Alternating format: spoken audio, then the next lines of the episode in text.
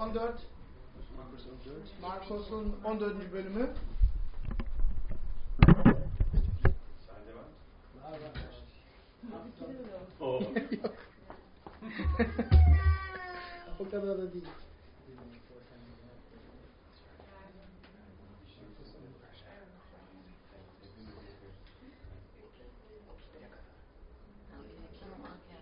Markus 14 22'den 31'e kadar.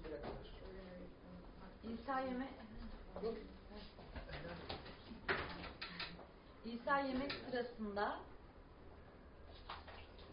eline ekmeği aldı, şükredip ekmeği böldü ve alın bu benim bedenimdir diyerek öğrencilerine verdi. Sonra bir kase alıp şükretti ve bunu öğrencilerine verdi. Hepsi bundan içti. Bu benim kanım dedi İsa. Birçokları uğruna akıtılan anlaşma kanıdır.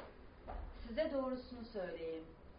Tanrı'nın egemenliğinde yenisini içeceğim o güne dek asmanın ürününden bir daha içmeyeceğim. İlahi söyledikten sonra dışarı çıkıp Zeytin Dağı'na doğru gittiler. Bu arada İsa öğrencilerine hepiniz sendeleyip düşeceksiniz dedi. Çünkü şöyle yazılmıştır. Çobanı vuracağım, koyunlar darmadağın olacak. Ama ben dirildikten sonra sizden önce Celile'ye gideceğim. Petrus ona, herkes sendeleyip düşe, düşse bile ben düşmem dedi. Sana doğrusunu söyleyeyim dedi İsa. Bugün, bu gece horoz iki kez ötmeden, ötmeden sen beni üç kez inkar edeceksin. Ama Petrus üsteleyerek, seninle birlikte ölmem gerekse bile seni asla inkar etmem dedi.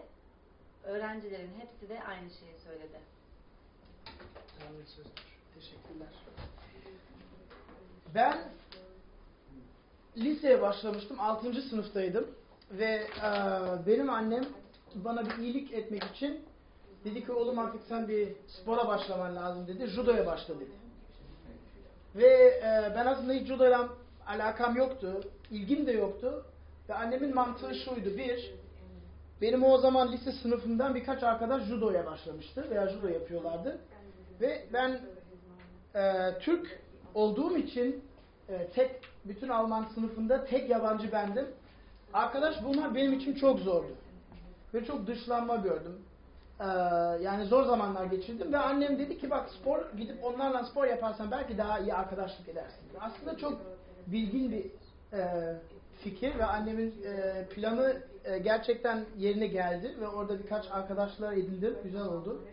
İkinci düşüncesi bu e, spor kulübü polis spor kulübüydü. Yani polislerin spor kulübüydü. Dedi ki ya polislerin spor kulübüne giderse yani sağlam yolda devam eder. Çünkü en sonunda her gün hafta iki defa polisler görüyor oğlumu. e, onlar baksın bir e, her şey yolunda gitsin gibilerden. Ben judoya başladım. Ama hiç dediğim gibi judoyla ne ilgim vardı ne alakam vardı. E işte gidiyordum yani haftada iki defa. Ama yani daha önemli bir şey varsa mesela televizyonda güzel bir seyretmek istediğim bir şey varsa annemlere diyordum Aa, lütfen bugün gitmeyeyim lütfen evde kalayım lütfen ya bugün istisna olsun. Yani böyle kaydırmaya çalışıyordum. Ve gitmemeye çalışıyordum. Çünkü yani benim esas ilgim değildi. Sadece gittiğim, katıldığım bir şeydi. Ha, judoya gidiyorum. Sonra ilginç bir şey oldu. Bir iki sene sonra bütün arkadaşlarım bıraktı. Böyle çocukları bilirsiniz bir şey başlarlar. Bir alet, piyanoya başlarlar sonra bırakırlar. Spora başlarlar bırakırlar. Bu çocukların yani bir çocuk çocuktur en sonunda. Ama bunların bütün arkadaşlarım bıraktığı zaman ben kendi kendime sordum. Eee dedim şimdi ben yani bütün arkadaşlarım bu işi bıraktı. Benim aslında buraya katılmamın sebebi arkadaşlarımdı. O zaman ben de bırakabilirim aslında. Ama sonra bir düşündüm dedim ki ya belki de ilk defa birkaç sene geçmiş. Belki ilk defa antrenmana biraz dikkat etsem acaba nasıl olur? Sonra ilk defa aslında diyebilirim ki o zaman yeniden judoya başladım. Yani ilk defa judoya başladım ve evvelden çünkü hiç yani yaramazlık yapıyorduk, hocaları söylediğini dinlemiyorduk, ee, onlar şunu gösteriyordu, biz bunu yapıyorduk. Ama ilk defa hocaların söylediklerine dikkat ettim. Ve kısa zamanda çok çok çok çabuk bir şekilde ilerledim. Bugünkü baktığımız metin aslında e, öğrencilerin İsa'la yürüdükleri halde birkaç senedir, üç senedir İsa'la yürüdükleri halde onlar da sanki bu judo kulübüne gitmiş gibi bir durumları vardı.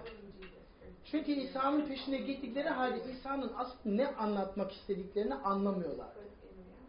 Üç, üç sene boyunca anlamıyorlardı ve hep yani ciddi şey, şeyler gelince İsa bir şeyler anlatmak isteyince hiçbirisi anlamıyordu. Sonradan diyorlar ya hocam bunun ne demek ya manası ne bir açıklar mısın? Ve İsa genelde çok yani üzülüyordu diyor ya siz hala anlamıyor musunuz? Hala anlamıyor musunuz ben neden bahsettiğimi? Ve um, bilmiyorum siz ara sıra belki yaşamınızda çok önemli bir şey söylemek istiyorsunuz. Belki oğlunuza bir şey, bir nasihatte bulmak istiyorsunuz. Belki bir çok yani bilmiyorum bunu nasıl dersiniz? Şimdi dikkat et çok önemli bir şey söyleyeceğim şimdi. Böyle mi dersiniz?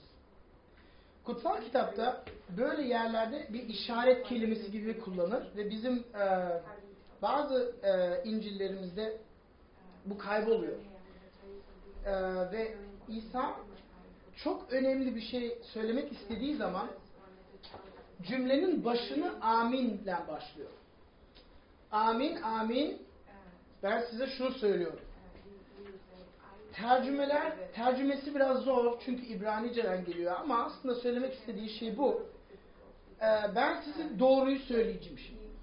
Veyahut gerçekten bu iş böyledir, iyi dinleyin diye bir işaret veriyor diyebiliriz. Maria'nın Maria'nın okuduğu metinde buldunuz mu böyle yerleri? Kaç defa? Sıfır, bir, iki, üç. İki. Doğru. Ve bu bu işareti yani her yerde kullanmıyor İsa, özel yerlerde kullanıyor. Ve şimdi biz aslında Paskalya'ya doğru gidiyoruz. 21 Nisan'da Paskalya bayramını kutlayacağız ve bu bizim için önemli bir şey. Çünkü İsa'nın dirilişini kutluyoruz. E, İsa'nın ölüşünü kutluyoruz. Ve üç gün sonra İsa'nın dirilişini kutluyoruz. Ve um, bütün kilise tarihine bakarsak, 2000 yıl geriye bakarsak, e, ha, pa, pa, e, ya bu Paskalya'ya doğru giden haftalar 6 veya 5 hafta hep e, çarmıhın e, üzerine ciddi ciddi şekilde düşünmeyle geçer. Yani kilise her zaman bu 5-6 haftayı onunla geçirmiştir ve, ve yani anma zamanı olarak kullanmıştır. Ve biz de aynı şeyi yapmak istiyoruz. E, ve bu gelecek haftalarda sadece 4 müjdeden e, değişik metinlere bakacağız. Mata, Markus, Luka ve Yohana müjdelerinden değişik yerlere bakacağız ve İsa'nın bu amin sözlerine bakacağız. Bu özel işaret, sinyal kullandığı yerlere bakacağız. Ve burada iki tane geçiyor ve bu iki tane aynı kısa kısa arka arkaya kullanılması aslında bize ne davet ediyor? Diyor ki bunları birbirlerinizle karşılaştırmanız lazım. Yani birisini ve ikincisini al, birbirine karşılaştır, biraz üstüne düşün. Ve aynı bunu bugün aynı aynı şeyde yapacağız. Bugün üç düşünce paylaşacağım sizinle. Birincisi birinci amin sözü. İkincisi ikinci amin sözü. Ve üçüncüsü birincisini ve ikincisini eklersek nereye gidiyoruz acaba? Birinci amin sözü, ikinci amin sözü ve birinci ve ikinci amin sözü eklersek nereye gideceğiz? Peki birinci amin sözü nerede bulunuyor? Metninizde. Şeref buldun mu? Yok. Çok mu küçük yazın? Evet. Gözlerim bozuk biraz astigmat da var. Tamam. Biraz zorlanıyorum. 25. ayette geçiyor galiba.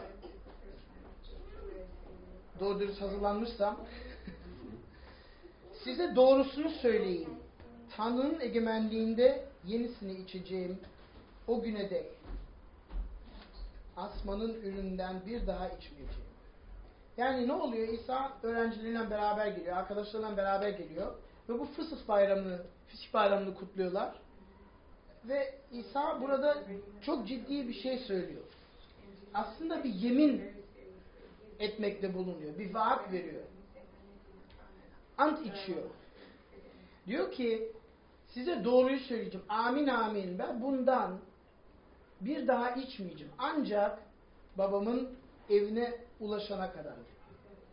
Ve bu çok ilginç bir şey.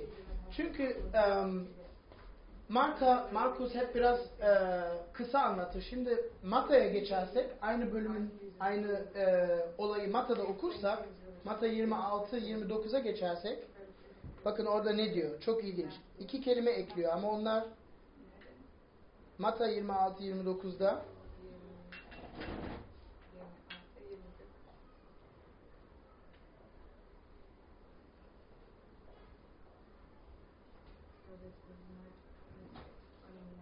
Ve orada diyor ki size şunu söyleyeyim. Babamın egemenliğinde sizinle birlikte yenisini içeceğim o güne dek. Asmanın bu üründen bir daha içmeyeceğim. İki kelime ekliyor Mata. Sizinle birlikte. Ve bu e, bayağı önemli. Çünkü aslında İsa burada ne diyor? Ne demek istiyor? Dediğim gibi bir yemin ediyor aslında. Bir ant içiyor, bir vaat veriyor ve diyor ki bunu yapana kadar bir daha şundan içmeyeceğim.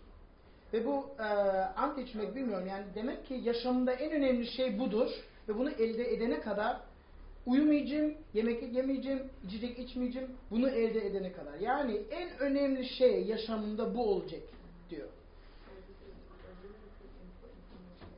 Ve demek istediği İsa'nın sizinle birlikte yani sizleri benim gökteki babamın yanına benim evime götürmeye son derece kararlıyım. Ve yemin ediyorum bunu elde edene kadar ne içeceğim ne yemek içeceğim. Ve bu çok şaşırtıcı. Aslında burada İsa'nın sadakatinden bahsediyor bize doğru veyahut öğrencilerine doğru ilk önce. Sadakatına yani bize e, bizim sev, bizi nasıl sevdiğini gösteriyor. Çünkü devam ederseniz aslında biraz acayip. Yani şimdi ne yapmanı istediğini söylüyor ve ondan sonra nasıl yapmak istediğini de söylüyor. Yani yeminine ben sizi babamın evine götürene kadar bu şaraptan içmeyeceğim. Nasıl yapacağını da anlatıyor. Nasıl yapacağını anlatıyor ve bu bu çok ilginç bir şey. 25. ayete bakır, bakarsanız bunu söyledikten sonra ne geliyor? İlahi söyledikten sonra dışarı çıkıp Zeytin Dağı'na doğru gittiler. Şimdi siz e, İsrail hakkında büyüseydiniz, diyelim ki 30 yaşındasınız. Ve 30 tane Fısıh bayramını kutladınız. Çünkü Fısıh bayramı her sene kutlanır. Her sene aynı zamanda. İsa'la beraber bunu yaşasaydınız şok geçirirdiniz. Kriz geçirirdiniz. Neden? Anlatayım. Bakın, yemeğin sonu hiçbir zaman bu olamaz ki. Bakın, Maria okudu. Ne oldu? Ne oldu? İsa ne diyor? İsa yemek sırasında ekmeği alıyor. Tamam. Ondan sonra şarabı alıyor. Tamam. Kaseyi alıp şarabını alıyor. Ve sonra ant içiyor ve diyor ki hadi dışarı. E bir şey eksik değil mi acaba? Bu öğrenciler muhteşem şaşkınlığın ya şaş, şaş, şaşkın olmaları lazım. Çünkü yani bu kültürde büyürseniz ve bu dediğim gibi çölden çıkışa geri gidiyor. Eski Antlaşmanın e, Musa'nın ikinci kitabında çölden çıkışın 12. bölümünde bu Rab bu bayramı e, İsraillere veriyor ve diyor ki bu bayramı şöyle kutlayacaksınız diyor. Şöyle kutlayacaksınız diyor ve bu bayramın üç tane e, içerisi var. Birisi ekmek, birisi birisi şarap ve birisi kuzu. Ana öğün eksik. Ana bilmiyorum Simon da böyledir ama yani böyle erkekleri eve davet edince böyle vejeteryan yemeği falan çıkar. Bizi mahcup ediyorsunuz. Yani biraz ekmek, biraz şarap. Et nerede? Et nerede? Steak nerede? Ve üç tane içerisi vardır fisikin ve birisi e, ekmekti. Ve bu ekmeğin özelliği mayasız ekmekti. Mayasız çünkü İsraillere hatırlatıyordu ki acele bir şekilde son dakikada canlarınızı kurtardım. İsrail bu zamanlarda Mısır'daydı. Mısır'da çok kötü muamele görüyorlardı. Köle olarak tutuluyorlardı. Ve Mısır'ın e, Mısır'ın kralı onları çok çok çok sert çalıştırıyordu, dövüyordu ve hiçbir hakları yoktu. Ve Rab'be dua ettiler ve Rab en sonunda Musa'yı sayesinde ben sizi kurtaracağım diye bir söz verdi. Ve bu fısık yemeği bu sözü an, andırıyor bize. Ve bakın fısık yemeğin mayasız ekmek bir içerisidir. Ve mayası, maya ekmek gelince Rab bereketi konuşuyor. Mayas, mayasız ekmek geliyor diyor ki ne diyorlar? Bu ekmeği alıyorlar. Diyorlar ki bu bizim acımızın ekmeğidir diyorlar. Çünkü Mısır'ı anıyorlar. Mısır'daki yaşadığı acılıkları anıyorlar, sıkıntıları anıyorlar. Bu bizim acılarımızın ekmeğidir. Veya bizim babalarımızın acıların çektiğin ekmeğidir diyor. Peki ikinci şey geliyor, şarap geliyor. Şarap da e, bir defa değil, dört defa geliyordu. Dört defa dönüyordu. Yani ben size şimdi şarap versem bir defa değil, dört defa dönüyor. Ve bu dört defanın özel manası var. Çünkü e, Çölden Çıkış kitabının altıncı bölümünde Tanrı Musa'ya bir söz veriyor. Ve dört tane söz veriyor aslında. Bir tane değil. Ve her defa bu bir sözün anmasıdır. Birinci söz, ben sizi buradan dışarı çıkaracağım. Mısır'dan dışarı yönlendireceğim. İkinci söz, ben kölelik bağlarınızı koparacağım. Üçüncü söz, ben sizin fidyenizi ödeyeceğim. Ransom. Fidyenizi ödeyeceğim. Ve dördüncüsü, ben sizi benim halkım olarak alacağım. Ve her defa döndüğünde bu sözleri anma zamanıdır. Bir, iki, üç, dört. Ve um, bakın bu çok ilginç. Şimdi birdenbire um, soruyorsunuzdur. Acaba neden yani peki bu kuzu üçüncü öğün, üçüncü içerisi kuzun. Çünkü yani ekmek güzel, şarap da güzel ama yani dediğim gibi ana öğün bir yerde yani olmazsa bu işin e, hoşlu tarafı nedir? Şimdi neden kuzu? Bakın İsrail Musa'nın duasını duyduğunda dedi ki ben size ölü meleği yollayacağım dedi ve ölü meleği bütün her ailenin Mısır'daki her ailenin ilk doğmuş erkeğini öldürecek dedi. Gece yarısında gelecek bütün ilk doğanları yargılayacak, kılıçla yargılayacak ve hepsini öldürecek. Ve şimdi siz belki düşünüyorsunuz bu, bu kitabı okuduğunuz zaman da eski antlaşmaları bir gidin bir okuyun. Çok ilginç bir kitap.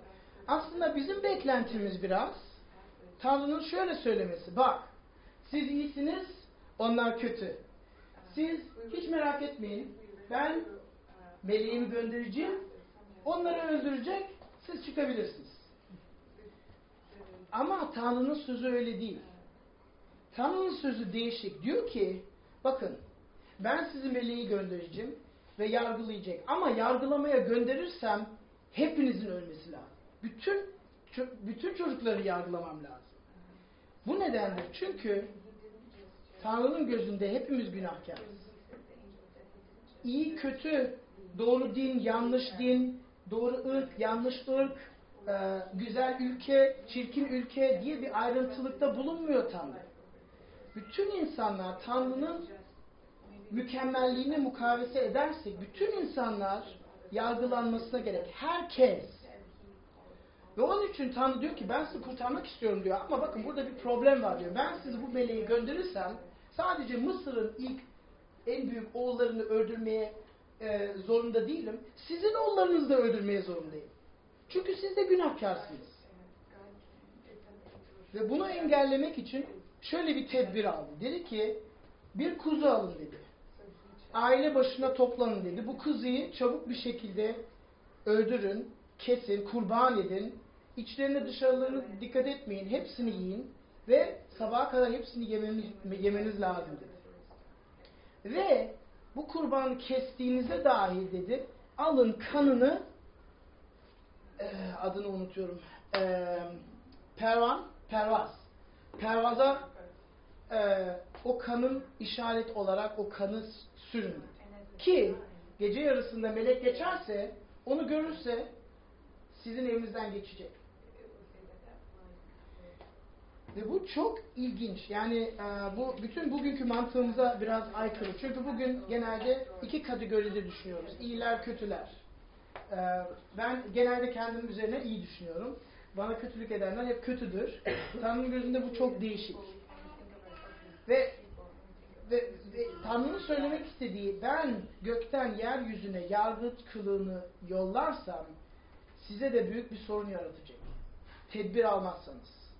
Size de büyük bir sorun yapacak. Ve aslında bu çok çok ilginç bir şey. Yani Tanrı'nın bizim düşündüğümüz gibi biz bazen düşünüyoruz. Tanrı belirli bir dini seviyor veya belirli bir ülkeyi seviyor, belirli bir ırkı seviyor. Ama öyle bir ayrıntılık yapmıyor Tanrı.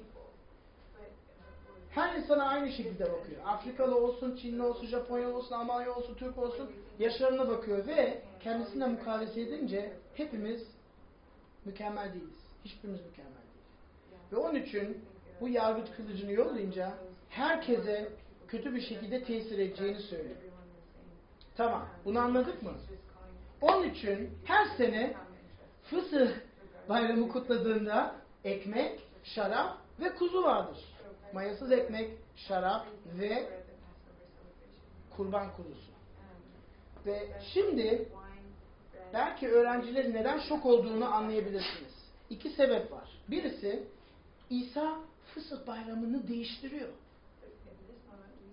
E şimdi belki dersiniz ki ee, değiştirse ne olacak? Zamanlar değişiyor, insanlar değişiyor. Ama bakın Tanrı bu Fısıh bayramını verdiğinde dedi ki bu sonsuza dek bir bir şekil veriyorum size.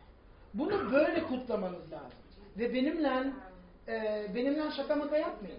Bunu böyle kutlamanız lazım ve sonsuza dek böyle kutlamanız lazım. Peki İsa gelip bu fısıhı de değiştirirse bakın bir de sözlerini de değiştiriyor.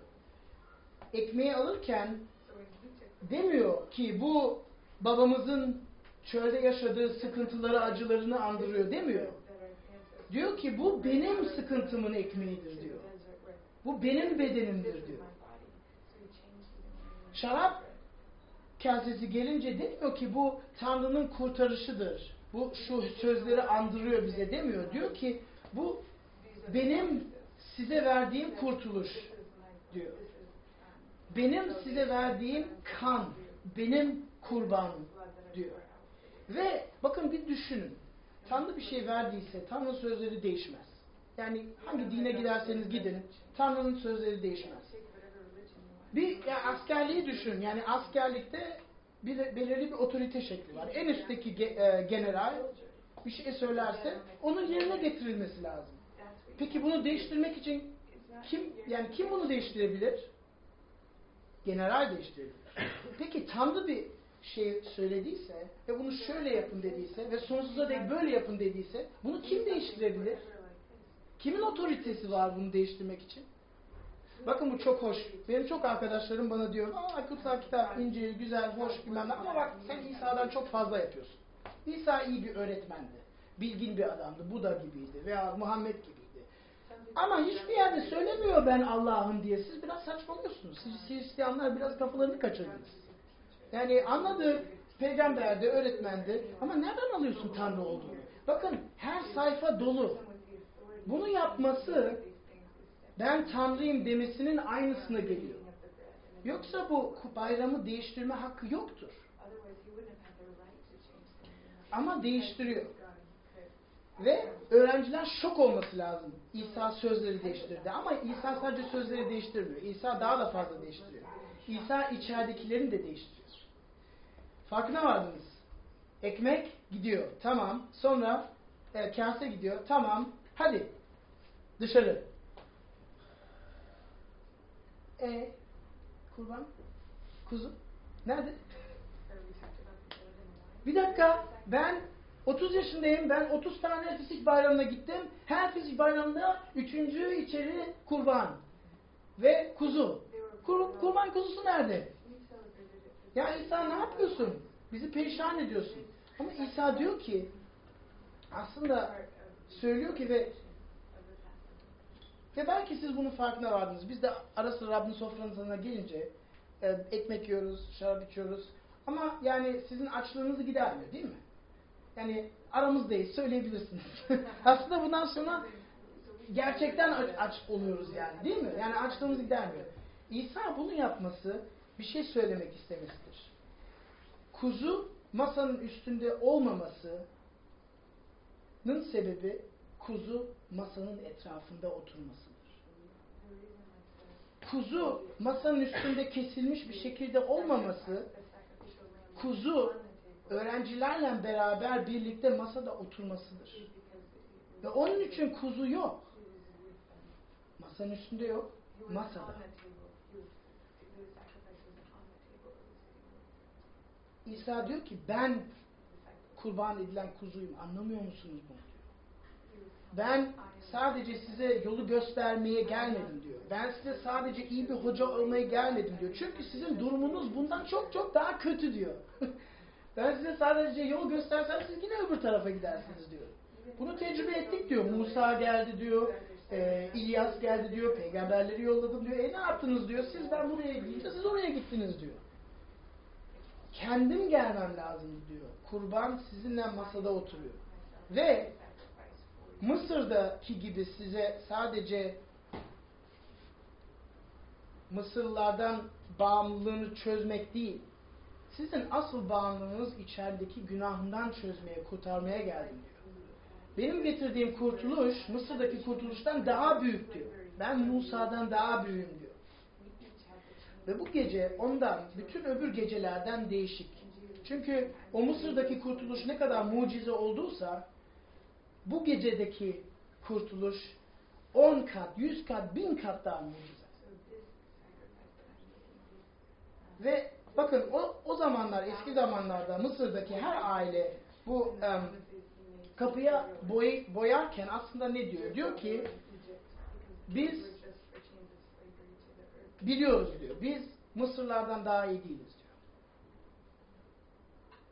Bu kanı kurbanı kesip onu boyayarak aslında bunu yani bunu herkese söylüyorlar. Yani biz daha iyi değiliz. Biz de günahkarız. Ve bizim bize bir kurban gerekiyor ki ölüm gelince bizim oğullarımızı öldürmesin diye. Bu asıl manasıydı ama aslında İsa diyor ki sen gerçekten zannediyor musun? Böyle bir küçücük bir kuzu kesip sizin günahlarınızı alma kabiliyeti olduğunu zannediyor musun? O kuzular sadece gerçek kuzu gelene kadar size bir simge olarak verilmiştir. O günahlarınızı nasıl alacak diyor. O bir hayvan. Zavallıcık. Ama şimdi ben geldim diyor. Gerçek kuzu geldi. Ve bu anlatıyor ki yani İsa'nın sadakati bize doğru sevgisi ne kadar yüksek, ne kadar sonsuz. Ve bu birinci amin sözünün e, manasıdır. Diyor ki ben sizi kurtarana kadar durmayacağım. Hiç yemek içmek etmeyeceğim ki yemin ediyor ben sizi babamın evinize götüreceğim. Tamam. Şimdi kısaca bazı benim arkadaşlarım buna gelince diyor ki vallahi diyor senin bu e, kurban, kan bilmem ne bunlar çok yani eski şeyler. Artık yani biraz 21. yüzyılda sen de gel diyorlar. Yani 21. yani bu mesela böyle bir hikaye anlatınca bizi Grek e, mitolojisini hatırlatıyor diyor. Mesela Agamemnon diye birisi vardı. Belki siz de bilirsiniz. Agamemnon e, savaşa çıkıyor ve Truva'ya gitmek istiyor. Ama rüzgarlar ona karşı koyuyor ve boğulmak üzere gemisinden. Agamemnon ne yapıyor? Tanrıları sindirmek için tek kızını öldürüp kurban ediyor. Denize atıyor ve tanrılar o zaman daha iyi bakıyor Agamemnon'a ve istediği yere gidiyor. Ama kurban. Ya bu böyle şeyleri bıraktık artık yani. Bunlar 21. yüzyıla haykırı şeyler. Ama bakın bir şey söyleyeyim size. Aslında İsa aynı şeyi size hak veriyor. Diyor ki evet bu basit basit mitolojileri artık bırakalım diyor. Çünkü sizin yapacağınız hiç, hiçbir kurban Tanrı'ya yetmeyecek. Ve yetmeyeceği için Tanrı kurbanı kendi veriyor size. Armağan ediyor size. Yani gerçekten bu basit mitolojileri bırakıp gerçeğe gelelim. Gerçek şudur. Hepiniz günahkarsınız. Hepiniz yargılanmayı hak ettiniz ve onun için sizi kurtarmak istediğim için, sizi sevdiğim için, sadakatim size doğru olduğu için ben kurban size armağan ediyorum. Tamam. İkincisi belki bazısı diyor ki valla İsa beni sadece böyle seviyor. Yani Tanrı varsa Tanrı sevgidir ve, ve biz Tanrı sevgi olduğunu inanıyoruz. Valla bütün insanlarda en fazla biz inanıyoruz Tanrı sevgi olmasa. Ama ben istediğimi yaparım yapayım. Tanrı'nın sevgisi böyledir. Yani böyle bir kurbana filan ihtiyaç yok. Fidye filan diye bir şey yok. Diyen insanlar çok var. Almanya'da da çok var. Bilmiyorum burada da çok var mıdır? Herkese öyle yani olduğu gibi sever. Ama bakın saygılı bir şekilde sormak istiyorum. Tanrı sevgi ise o sevgi hangi paraya geldi onun için? Hangi fiyata geldi o sevgi? Bakın sevginin asıl temeli fedakarlıktır. Ben birini esas seviyorsam onun bana yaptığı haksızlıkları söze getirmiyorum. Benim hakkımı yenen, yendiği zaman ayağımdan yere vurup bu doğru değil demiyorum. Çünkü asıl sevgi fedakarlıktır. Veya başka bir örnek vereyim. Ben ben size bir arabamı versem, desem ki ha Giuliano alışverişe git, yeni e, yeni konuna geçtin, yeni konuda geçtin, Ikea'dan birkaç şey alman lazım, al arabamı kullan. Gidiyor arabamı duvara çarpıyor, gidiyor. Araba gitti. Tamir imkansız. Ha Tanrı sadece seviyor. Ama bak bu sevginin bir pahası var. Şimdi araba bozuk. İki seçeneğimiz var. Ya ben ödeyeceğim. Diyeceğim ki vallahi Giuliano ben seni çok seviyorum diyeceğim. Seni o kadar çok seviyorum ki bırak arabayı es geçelim ya. Ben yeni araba alırım herhangi bir şekilde. Üç çocuğum var. Parayı nereden alacağımı bilmiyorum ama seni o kadar seviyorum ki senden istemeyeceğim bu parayı.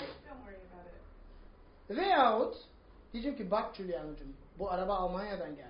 Sigortası yok. Nereden bulacağım ben bu arabayı? Silvia ne yapacak? Çocuklarım ne yapacak? Kusura bakma ama sen ödemen lazım. Arabayı sen mahvettin.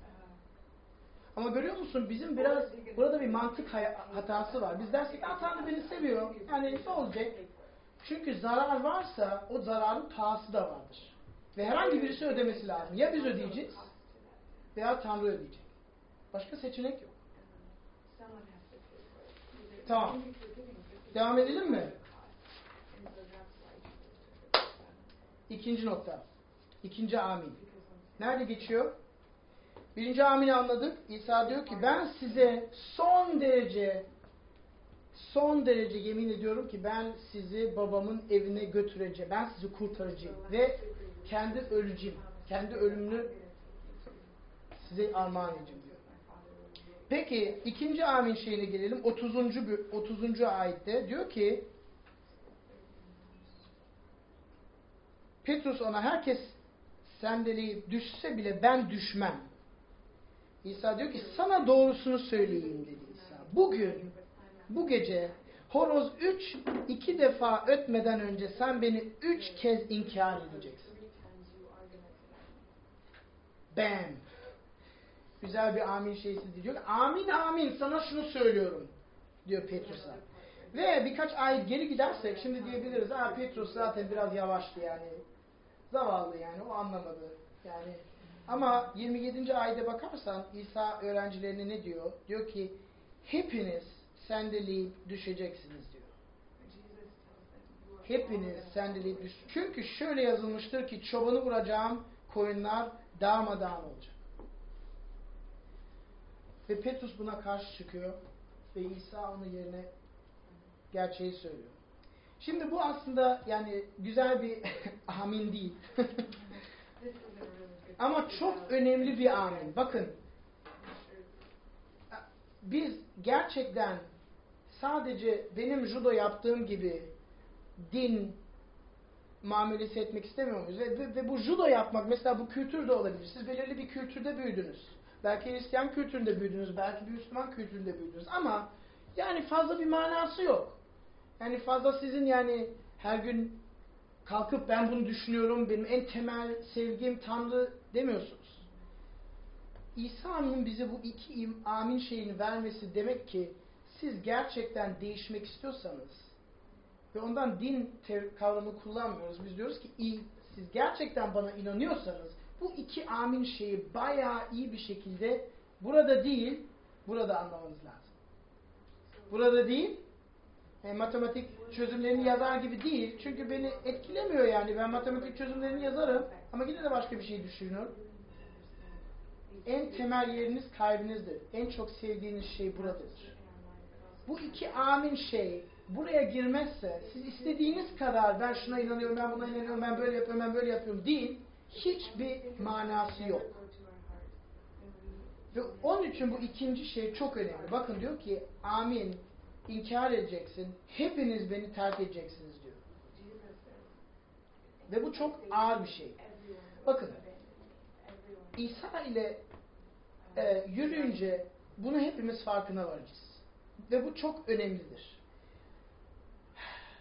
Birinci şey amin ben sizi asla bırakmayacağım. Asla bırakmayacağım diyor. Ama ikincisi de çok önemli. İkincisi önemli. Çünkü diyor ki sen katiyen ve yüzde yüz beni mahcup edeceksin. Bize söylüyor. Sen ne kadar beni sevdiğini söyle, söyleyesen sor, sen beni yine de terk edeceksin. Sen benim yüzde yüz peşimden gelemezsin. Ama merak etme, ben bunu bildiğim halde seni seviyorum. Ben bunu bildiğim halde senin için ölmeye razıyım. Ben bunu bildiğim halde senin kurbanın olmaya razıyım. Ama bunu anlaman lazım. Çünkü ben gerçeği anladım. Ben İsa'ya inanıyorum. Ben şimdi her şeyi doğru yapıyorum. Hayalinde yaşarsak büyük bir hayal kırıklığına gireceğiz. Çünkü yani sabahtan kalkıp akşama yatana kadar bilmiyorum günahlarınızı hiçbir saydınız mı? Yalan, belki tam yüzde yüz doğruyu söylemediniz. E işte yalan demeyelim ya. Ben yani sadece bazı şeyleri kendim için tuttum. Veyahut çocuklarınız acayip bir şey yapıyor. Siz kızıyorsunuz. Ama ona, onlara öyle muamele etmemiz lazım. Veyahut eşiniz bir şey yaptı. Belki eşiniz tam istediğiniz bir şey yemeği belki istediğiniz gibi pişirmedi. Heh! Sinirleniyorsunuz, bilmem ne yapıyorsunuz. Yani siz örnekleri verin bana. Sabahtan, sabahtan akşama kadar bırakalım. Bir saat içerisinde bile günahsız yaşamıyoruz. Ve söylediklerimiz şeyler değil, düşündüklerimiz şeyler. Ben beni iyi bilenler biliyor. Ben din, ben dindar bir ailede büyümedim ve e, Judo'dan başladıktan sonra ben aslında e, Orta Doğu düşüncelerine çok hayran kaldım ve kendimi Budist zannettim. Bana ilk defa İncil verdiklerinde ve Budist de şöyle diyor. Sen istediğini düşünebilirsin diyor ama gerçekten yapmadığın an yani yapmazsan sorun değil diyor. Çünkü o yani gerçek değil. O sadece kafanda diyor. Şimdi İncil'i okuduğunuz zaman İsa tam zıttını söylüyor. Diyor ki sen kalbinde kardeşine hakaret edersen onu sözle öldürdün diyor. Sözle öldürdün diyor. İster bir şey yap, ister bir şey yapma. Sadece kötü düşünürsem sözden öldürdüm diyor. Diyor ki bir kadına sadece o belirli bir şekilde bakarsan evliliğini bozdun diyor. Ya ve öğrenciler ne cevap veriyor biliyor musunuz? O zaman kim evli olabilir diyor. Bunu kim yapabilir diyor. Hiç kimse yapamaz. Ve onun için bize bir kurban gerek. Ama bu iki şeyi anlamamız lazım. Birisi İsa katiyen bizi terk etmeyecek. Bize asla bırakmayacak. Ama aynı zamanda da bize diyor ki siz beni hayal kırıklığına uğratacaksınız ve bu kesin kesin kesin biliyorum. Ve aslında biraz gülünç.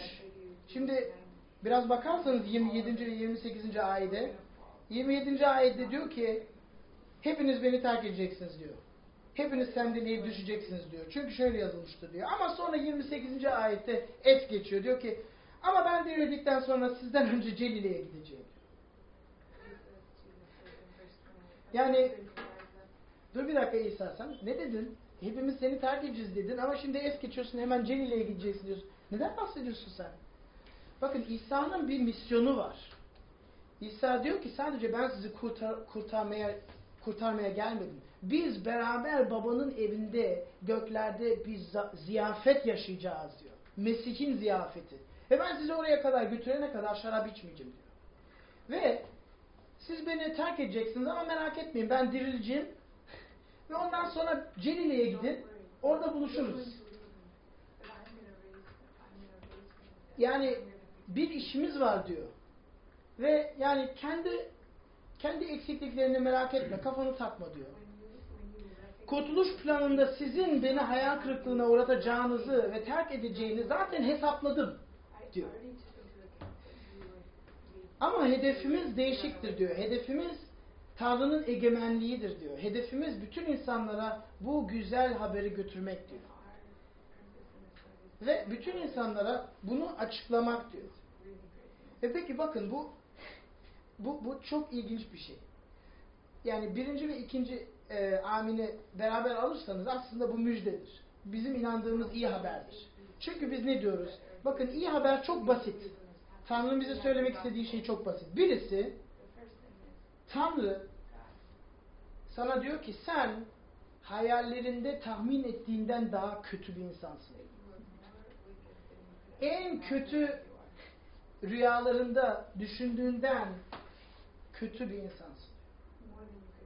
Bu kötü haber. Şimdi iyi haber diyorsunuz ama kötü haber. Ama bu önemli. Bu İsa'nın ikinci amini. Ama ikinci parçası da önemli. Diyor ki ama hiç merak etme diyor. Sen hayallerinde, rüyalarında tahmin edeceğinden çok daha fazla Tanrı tarafından seviliyorsun diyor. Buna rağmen diyor. Başka birisi olman lazım değil. Sen kendin ol. Kırık insanlarız. Bozuk insanlarız. Günahkarız. İstediğimiz şeyleri yapamıyoruz. Ama İsa bunu hesaplaya, hesaba almıştır. Tamam. Şimdi üçüncü noktaya gelelim. Şimdi bunları beraber alırsak birinciyi ve ikinciyi alırsak bizi nerede bırakıyor bu? Bakın iki şey. Kısaca ondan sonra da bırakacağım. Birisi bu birinci ve ikinciyi amin alırsak bize diyor ki muazzam miktarda manevi otoriteye sahip olacaksınız diyor. Muazzam miktarda manevi otorite. You'll have tremendous amount of spiritual authority. muazzam bir şekilde muazzam miktarda manevi otoriteye sahip olacaksın diyor. Ve ikincisi başkalarına hizmet etmek için bir tasarım elde etmiş olacaksın. You'll have the, the power to serve others. Yani bir, manevi bir otoriteye sahip olacağız ve ikincisi başka insanları sevmek ve onlara hizmet etmek için bir e, tasarım elde etmiş olacağız. Tamam bunu kısaca bir kısaca bir açıklayayım. Bakın bundan hiç bahsetmedim ama İsa'nın bu amin sözcüğünü cümle başı kullanması son derece acayip bir şey. Son derece acayip bir şey. Bakın siz sinagoga gittiğiniz zaman veyahut yani eski zamanlardan beri İsrail halkı gelirse birisi dua ederse amin en sonunda söylenir. Mesela ben kalkıyor dua ediyor. Ben benim duasını dinliyorum. Doğru dua etti diyorum. Düşünüyorum, yargılıyorum. Ve onu onu yani onu simgelemek için amin diyorum. Yanlış dua etse diyeceğim diyeceğim ben arkadaş yani bu doğru değil. Yani sen dua ediyorsun Tanrı bana araba ver ev ver öyle değil ki yani. Ama doğru dua ederse buna amin diyorum. Yani aslında bu tarihte hiç olmamış bir şey. Yani bütün tarih kitaplarını okuyun. Amin kelimesi hep en sonunda söylenir. Yargı gösterisi olarak söylenir. Ve İsa'dan evvel böyle bir şey olmamıştır. Ama İsa aminleri en başında söylüyor. Amin amin ben sana şunu söylüyorum diyor. Bunun manası ne? Bak bunun manası şu. İsa diyor ki ben sana son derece sadakatliyim. Ama o kadar sadakatliyim ki ben senin için ölmeye razıyım ve razı değil ben senin için öleceğim diyor. Çarmıha gerileceğim diyor. Benim hiçbir günahım olmadığı halde diyor ben senin yerine senin günahın pahasını ben ödeyeceğim diyor. Benim kanım akacak diyor. Ama bundan sen beni yargılama hakkını alıyorum senden diyor. Senin yargılama hakkın yok. Sen bana amin diyemezsin diyor. Ve onun için aminleri en başından söylüyor. Yani biz İsa'yı dinleyip ha amin ha bakalım bu benim için zor mu olacak? Yok buna amin demiyorum. Bakın bir çocuk örneği vereyim. Çocuklarımıza bir şey söyleyince şunu yap lütfen. Ve çocuklarımız yapmak istemeyince bazen diyor ki baba sen bana bir sebep ver. Ben bunu neden yapayım? Sen bana mantıklı bir sebep ver o zaman yap. Odamı neden toplayayım? Ben böyle seviyorum odamı. Söyle bakayım. Bana bir sebep ver. Ama bu otorite değildir. Bu söz dinlemek değildir. Ben babayım ve ondan sözümü dinleyeceksin. Senin mantığına geldiği veya gelmediği zaman söz dinlemek söz dinlemek değil. Sen beni yargılamak istiyorsun. Benim söylediklerimi düşünüp ha bunu beğendim, bunu beğenmedim, bunu beğendim, bunu beğenmedim. Sen aslında diyorsun ki ha bugün ben böyle bir baba istiyorum. Ve böyle bir baba böyle hareket edersen amin diyebilirim. Ama böyle hareket edersen amin diyemem. Ve biz Tanrı'yı da böyle düşünüyoruz. Arkadaşlar biz de diyoruz. Ha sen benden bunu isteyebilirsin. Buna amin derim. Ama bunu isteyemezsin. Bu çok fazla. Ama İsa diyor ki ben sizin için öldüm ve ondan siz beni yargılayamazsınız diyor. Siz beni yargı otoriteniz yok. Alıyorum. Ben aminleri evvelden söylüyorum ve siz benim sözümü dinleyeceksiniz diyor. Bu bir sebep. Veya bu bir. İkincisi um, rahat olun. Bu bize büyük bir otorite veriyor. Peki servis veya başkalarına hizmet etmek için nereden bir tasarım veriyor? Bakın şöyle bir tasarım veriyor. Bu birinci amindi. Birinci amin diyor ki ben sizi sonsuz seviyorum ama beni gerçek bana inanmanız lazım diyor. Benim peşimden gelmeniz lazım. Ve bana inan, benim söylediklerimi yargılayamazsınız diyor. Ben iddia ettiğim kişiysem, ben gerçekten Tanrıysam, siz benim söylediklerim üzerine yargı hakkınız yoktur.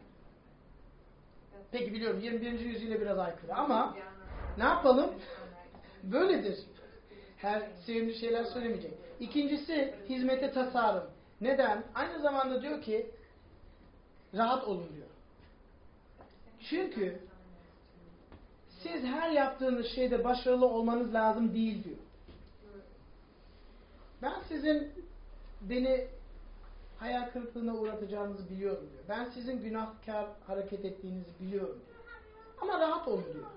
Siz elden gelene kadar, elden geldiğiniz kadar yapın diyor. Elden yani ne kadar yapabilirseniz öyle yapın. Bu yolu benimle beraber yürüdükçe büyüyeceksiniz. Kuvvetleneceksiniz. Ve daha fazla ve daha fazla sözümü anlayacaksınız ve yerine getirebileceksiniz. Ve bakın bu çok önemli. Çünkü bu Hristiyan hayatında iki sebep var. İnsanlar neden pes ediyor? Birisi birisi Tanrı'yı sanki Tanrı'ya para veriyoruz. Sizin o paranız neydi? Her size para istediler. Ne para siyah baskı parası mı? Ne, ne vermenizi istediler? Kapora. Kapo yok kapora o otel yapmak için. De, otel yapabilirsiniz ama Rüşvet. Rüşvet. Ha rüşvet evet. evet. Biz bazen Tanrı'yı böyle düşünüyoruz. Bak Tanrı ben sabah kalktım, kutsal kitabı okudum, dua ettim. Pazar günü kiliseye gittim ve şimdi sen bana borçlusun. Ben Audi istiyorum. A8. Büyük motorlu. Yarın sabah kapımın önünde. Tamam. tamam. Ben bütün istediklerini yerine getirdim. Şimdi ben bir eş istiyorum. Benim rüyalarımın rüyanın kadısını, kadını istiyorum. Tabii ben değil, ben rüyaların kadını buldum ama belki başkaları veyahut erkeği.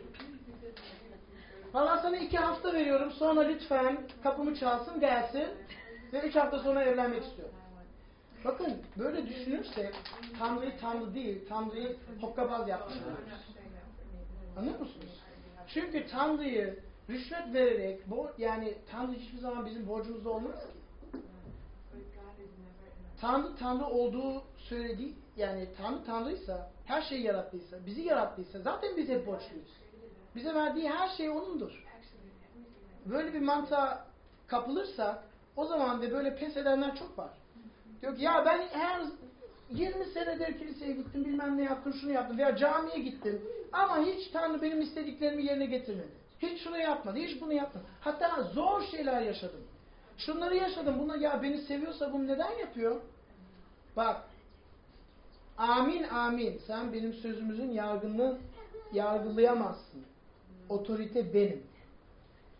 Ben senin yaşamın için mükemmel bir planım var ama sen onu en sonunda göreceksin.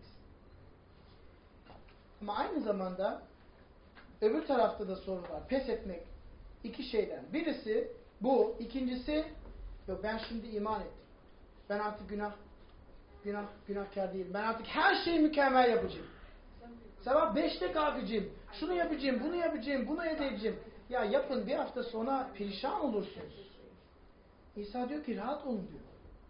Rahat olun siz ne olduğunuzu biliyorum. Ben sizi yine de seviyorum.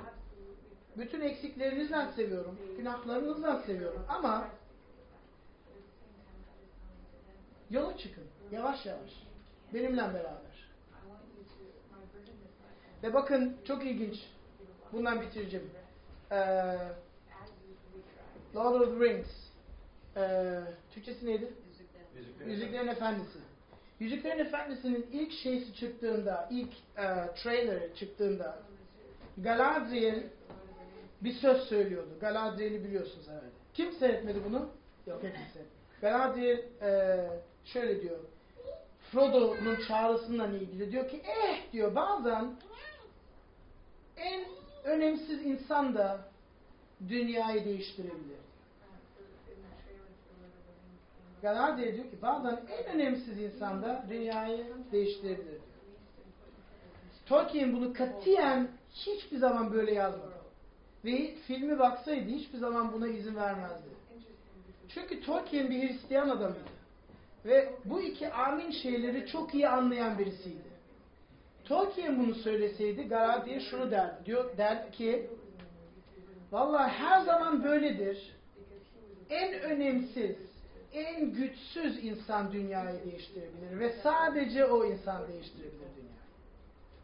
Çünkü bakın, dinleri karşılaştırırsanız İsa çok acayip bir din kurucusu.